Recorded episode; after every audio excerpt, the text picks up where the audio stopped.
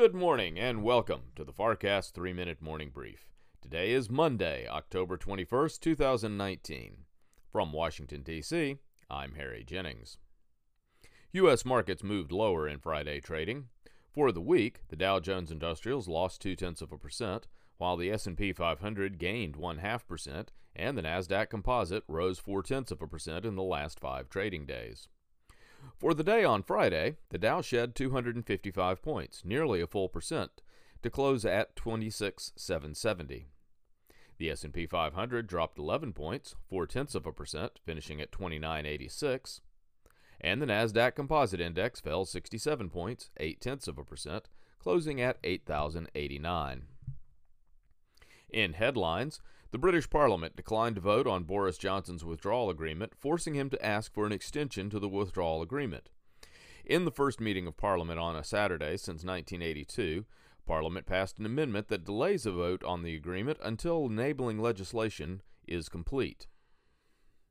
In the U.S., President Trump walked back his proposal to hold next year's G7 event at his Trump Doral property.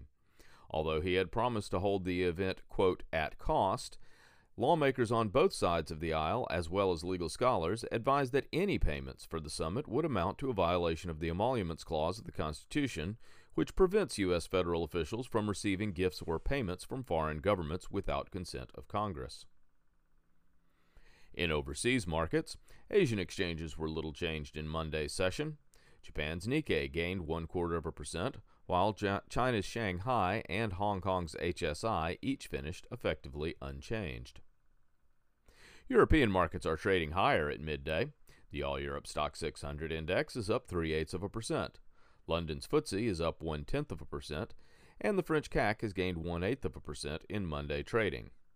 The German DAX is the outperformer among major indices, up three quarters of a percent. In commodities, crude oil prices are falling.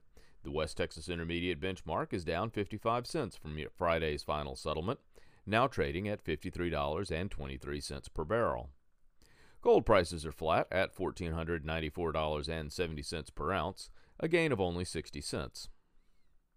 In bond markets, U.S. Treasury prices are falling, pushing yields higher by 1 to 3 basis points. Currently, the U.S. two year yields 1.59%, and the U.S. 10 year yields 1.78%. The 2 to 10 yield spread has widened to 18.6 basis points. U.S. futures are trading higher, and with three hours to go before the opening bell, the Dow Jones Industrials, S&P 500, and Nasdaq Composite all have implied opens up about one quarter of a percent above Friday's closing values. Thank you for listening to the FarrCast 3 Minute Morning Brief. We are with you every morning the U.S. markets are open. For a deeper insight into what moves the economy and the markets, listen to the FarrCast, coming to you in the middle of every week with discussion on the week's news and the possibilities that lie ahead. Available for free on Apple Podcasts and all major podcast platforms, it's the FarrCast. Wall Street, Washington, and the world. From Washington, D.C., and for the FarrCast, I'm Harry Jennings.